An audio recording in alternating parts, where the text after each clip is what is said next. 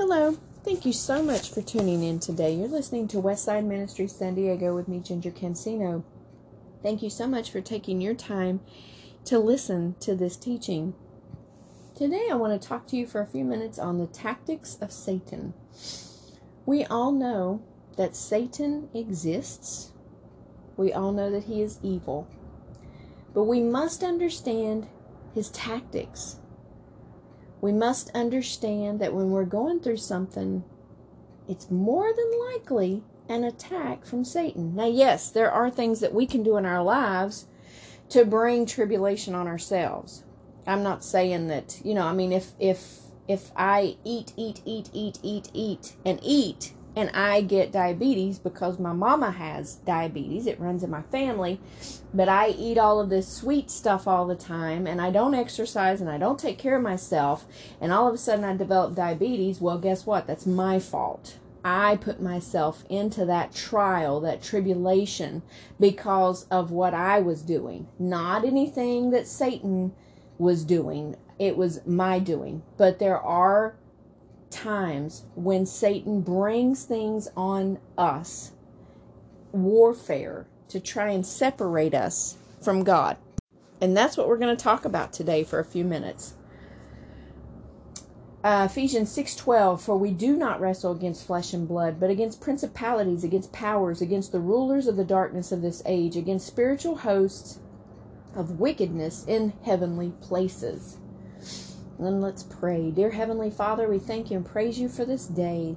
Lord, I ask that you use me to touch the hearts of your true people today. I ask that I say exactly what you'd have me to say, Lord God. Holy Spirit, take control. Open our hearts and our minds to receive the Word of God today. In Jesus' name, amen. I'm sure you've heard the saying, keep your friends close and your enemies closer. This saying isn't insisting that we make our enemies our friends. We aren't to hang out with them or invite them to our houses.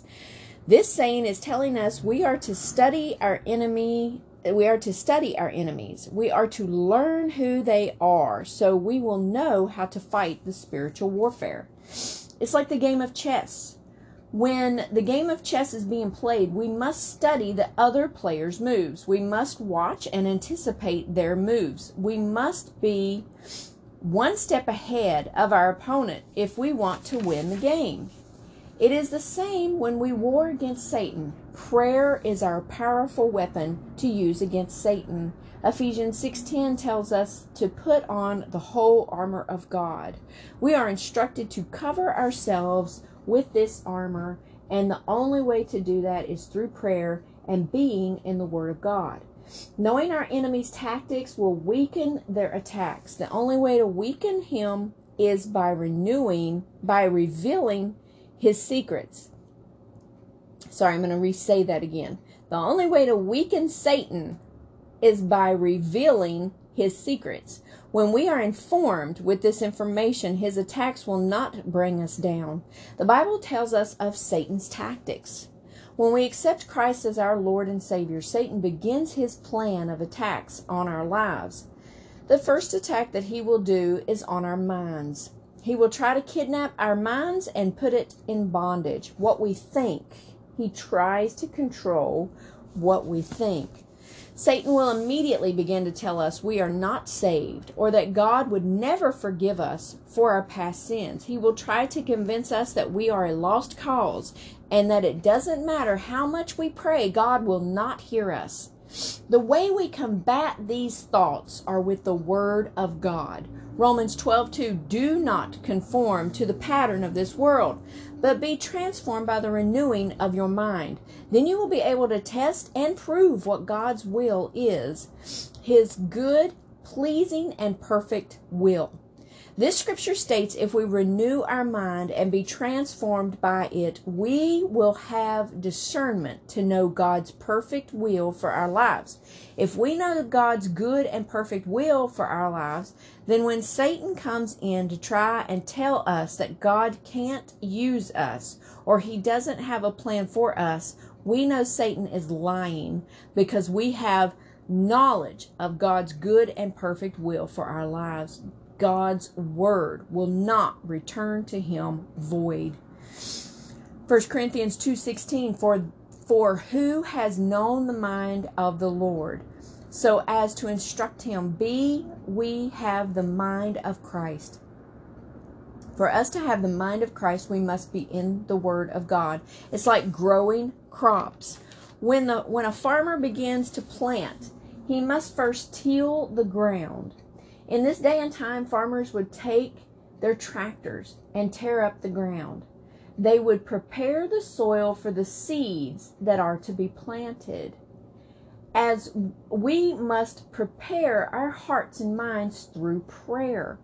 Pray prayer invites God to come in and prepare to uh, prepare us to receive his word when we say when we pray the holy spirit open our hearts and minds to the word that we are about to receive uh, in the bible before we we read the word of god we should pray for understanding and for the holy spirit to open our hearts and minds after the farmer prepares the soul, he will soil, soul. God prepares the soul. After the farmer prepares the soil, he will begin to plant the seeds that he wishes to grow. The Word of God is our seed that falls on our hearts and minds. In the Bible, we read the promises God gives us. We also find out that the very heart of God through Jesus Christ. As we read and study the Bible, it is easier to go through trials and tribulations because we know what God says and promises to us. After the seeds are planted by the farmer, they will put water on it and help the growing process. This water is an example of us being obedient in studying studying the word of God. It is extremely important that we read the word daily and hide it in our hearts so that it is always with us. Psalms 19:11 says, "Thy word have I hid in mine heart, that I might not sin against thee." A good scripture to pray, Psalms 119:18 says, "Open my eyes that I may see wonderful things from your law." Before you read the Bible, just pray Psalms 119 verse 18. The Word of God is powerful. It is sharper than any two edged sword. It will accomplish what God has sent it for. Getting the Word of God deep in our hearts will cause the attacks of Satan to be less lethal than what it would be if the Word isn't in our hearts. The second tactic of Satan is loneliness. Satan will try to separate us from everyone who would be for our benefit who would help to catapult us into the will of God, who would draw us closer to Christ. He wants to separate us from people like that. With loneliness, at times depression sets in. We'll lose interest in being around anyone or doing anything. Boy, I know I've been there. I have been there. I have lost interest. I have had to make myself pray or make myself read the word because I knew that I needed to do it, but I had no desire to do it. And I knew that it was an attack from Satan because he wants us to stop everything that we're doing for God. He wants us to stop it all. And we cannot do that. We've got to keep going. We will lose interest in going to church and studying the Bible. Satan knows if he can isolate us, he can defeat us because we will not be arming ourselves with the Word of God and with our brothers and sisters in Christ. I'm telling you, it is so vitally important to have brothers and sisters in Christ. I have some good, godly Christian ladies that if I need to message or call to pray for me, they are there. I thank God so much that I have these ladies in my life. We need good, godly brothers and sisters of Christ to come alongside of us and help us in hard times. The definition of loneliness is sadness because no one has, because one has no friends or company. We are community people. God made us to want to be a part of a community. We can we I am an introvert some some and I'm an extrovert some. There are some days that I can sit at home with my husband and just not, you know, not worry about getting uh, going out or doing anything or being around anybody else. And then there's some days when I am when I want to be around um, other sisters of Christ. I'm so thankful that our Bible study starts up again in couple in a couple of weeks. I have missed the ladies at church, um, and I've missed the Bible studies. And so it's just so important that we become part of the community of God. There were many people in the Bible that experienced loneliness. Job was someone who experienced loneliness. His friends and his wife turned their back on him when he was going through his trial. The most difficult trial that this man has ever went through in his life and the people around him turned their back on him. Could you imagine that? He lost his children, his animals, and his health. He was so down and depressed and lonely that in Job 10:18 he says, "Wherefore then hast thou brought me out of the womb? Oh that I had given up the ghost, no eye had seen me." That was the King James Version. This is another translation. Why then did you bring me out of the womb? Oh, that I had expired, and no eye had seen me. He is saying he wished he had never been born, never stepped foot out of the womb onto this earth. That's how lonely, depressed, downtrodden he felt. He wished he had never been born. He felt so defeated. He had no one on this earth to turn to, but he still had our Heavenly Father, who in the end gave him back more than he had lost. Leah was another lonely person. In Genesis 29, she was the first wife of Jacob. Her sister Rachel was the second wife. Leah always felt that her sister was loved more than she was, and she was right.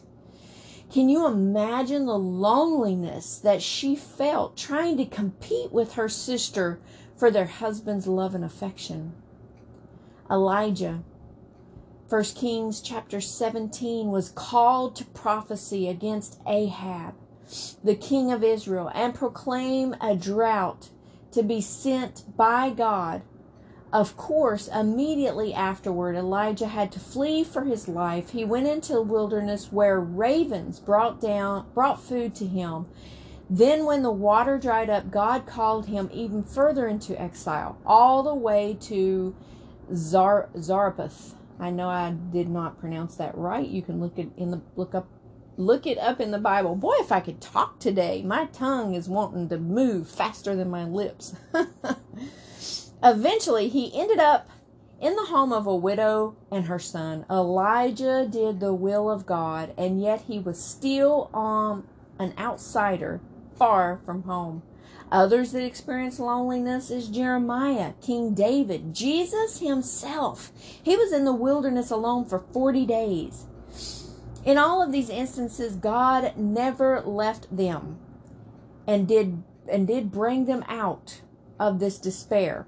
Hold on to God during these times can be hard, but it's vital that we do so. Speaking to one another in love and confidence and holding each other up in prayer. Daniel prayed three times a day. Jesus left many times to be alone and to pray frequently. Prayer is so very important. The fourth tactic, and sometimes the hardest to detect, is deception. At times, deception is difficult to see.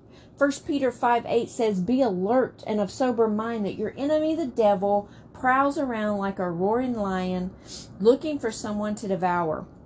If you have ever heard a lion roar, it is powerful and it can be heard up to five miles away, according to the Cleveland Zoo Society. This roar will strike fear into the hearts of the animals that are in that area because they know that they could become prey for this huge beast that is hungry. If you hear a lion's roar, you know he's coming. He announces himself in this manner. So when Satan presents himself in this way, we can see him coming with no surprise. For example, the Russian army sat at the border of Ukraine for almost two weeks before they invaded. This was no sneak attack. They brought their troops there and they and everyone knew they were going to invade. Russia was a roaring lion at that time. They saw it coming. But then Satan has another attack strategy that is not so recognizable. Matthew 7, verse 15 says, Beware of false prophets which come to you in sheep's clothing, but inwardly they are ravaging wolves. The Lord tells us to watch out for false prophets because they may not be obvious. They may have the appearance of genuine servants of God. Sheep's clothing, that's what the sheep's clothing represents, is the genuine servants of God because we are his sheep. But they are servants of Satan. Their teaching and ways are destructive. They are like wolves, the natural enemies of sheep. Their fruit, their teaching, and their activities, which are a result of their teaching, will reveal what they are. And the disciples of Christ who have discernment will know what they are. Their, their nature will be manifest in what they say and do and do not say, in what they do and do not do. If they continually bear bad fruit, they cannot be good trees. The warning to watch out for false prophets comes just after Jesus's exhortation to enter the narrow way. False prophets will teach things contrary to the teachings of the Lord Jesus Christ. They will present other ways and will try to keep people from entering the narrow way. Their end will be in accordance with their works. These people are hard to spot. But if we have the discernment of Christ, he will reveal them to us. Matthew 15 8 says, These people honor me with their lips, but their hearts are far from me. So they may talk like a Christian, but they have no relationship with Christ. They don't know Christ. John 3 6 says, Those who live in Christ don't go on sinning. Those who go on sinning haven't seen or known Christ. King James Version says, That which is born of the flesh is flesh, and that which is born of the spirit is spirit. We cannot see people's hearts, only God can do that. So we cannot know if someone is being sincere or true to God or to us but we know that God can reveal these things to us if we ask Him. Luke 11 39 And the Lord said unto him, Now do ye Pharisees make clean the outside of the cup and the platter, but your inward parts is full of rav- ravian and wickedness. If someone cleans themselves up and puts a suit on, and they come to church, they can act and talk like a Christian, but their hearts can be as dark as coal, and hatred can reign in their lives. If they never show that side to anyone, then no one would know it but God. Eventually, though, it would come out. If we are wicked and mean, it will eventually be seen. Luke 6:45 says, "A good man out of the good treasure of his heart bringeth forth that which is good, and an evil man out of the evil treasures of his heart bringeth forth that which is evil. For of the abundance of the heart his mouth speaketh. By the time some of these wolves are figured out, there is a lot of discord and separation in churches. These wolves will spread rumors, talk bad about their pastors and others over them. This is how churches split up and close their doors. When there is no communication in the church, it is doomed to fail. That's why the Bible says, Matthew 18, verses 15 through 17, if your brother sins against you, go tell him. his fault between you and him alone. If he listens to you, you have gained your brother. But if he doesn't listen, take one or two others along with you, that every charge may be established by the evidence of two or three witnesses. If he refuses to listen to them, tell it to the church. And if he refuses to listen even to the church, let him be to you as a Gentile and a tax collector. Let's go over just that that those two scriptures for just a second. When it says that we are to tell his faults alone between you and him, that means not to tell others until it is clear that reconciliation is impossible. Gossip is not the way to bring peace. The object is to win the brother back to fellowship, not to show everyone how bad he or she is where it says, But if he will not listen, take one or two more witnesses with you. This means to keep trying to get him to accept the truth. We don't want to just throw people out of the church, to just throw people out of the church. We want people to listen and to turn back away from their sins and come back to Christ. And then where it says, if he refuses to listen to tell to uh, listens to them tell it to the church now of course the church here means the local group of believers heathen means one who does not worship the one true God. And tax collector here signifies one working for the enemies of his people. This verse means if a member of a local church will not repent of wrongdoing, he should be put out of fellowship. The idea is to bring him to repentance by losing that which should be great of great value to him, the fellowship of God's people. Now, if they are uh, a wolf in sheep's clothing, they would not believe that losing fellowship with God's people is a great loss, and they would just leave and probably go to another church and start all over again. But we are to expose deception, not sweep it under the rug. We're to go to one another and say, Hey, I heard from someone, you said this about me. We are to try and work things out with each other before we are to get others involved. Gossiping about it does not help. Satan has to lull the church to sleep and it and cause us to be passive or passive aggressive. If we have sin that we don't address in our hearts, it is like a cancer that will spread from one person to another, and before long, it's all through the church, tearing the church apart. How do we combat these tactics Satan throws at us? It's very simple. First, through Jesus Christ, He will let us know when attacks are on the way. He will give us discernment to help us not be led astray. When I go to bed at night, I always pray Jeremiah 33 3. Lord, show me great and mighty things that I do not know and He will. He has given me dreams about the attacks that Satan is planning to do on God's people, on me personally, on family. He has given me many warning dreams so that I can pray. There are times that I will have dreams about people that I went to high school with that I haven't seen in 30 years, and that's telling you my age right there. Um, I haven't seen him in 30 years. And he will put them in a dream of mine.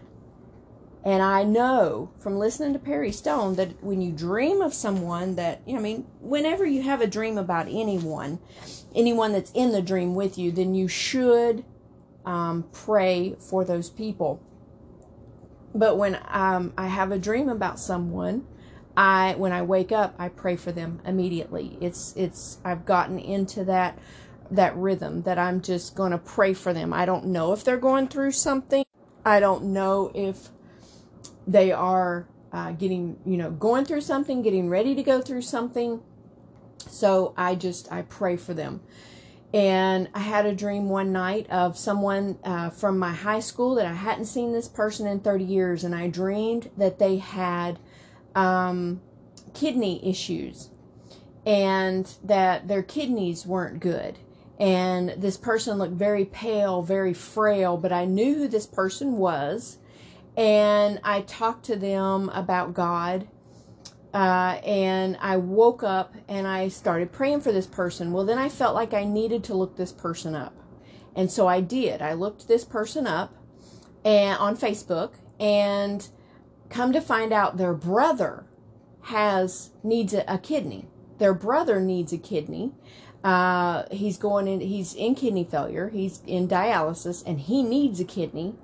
Um, so God sent me that dream of the person that I would recognize from high school, uh, but it's the brother that I need to pray for. But I prayed for I'm praying for both of them because I don't know if they're if they need salvation, if they found Christ, or if they haven't. So of course I pray for their salvation, but I also pray that the brother um, receives uh, the kidney transplant.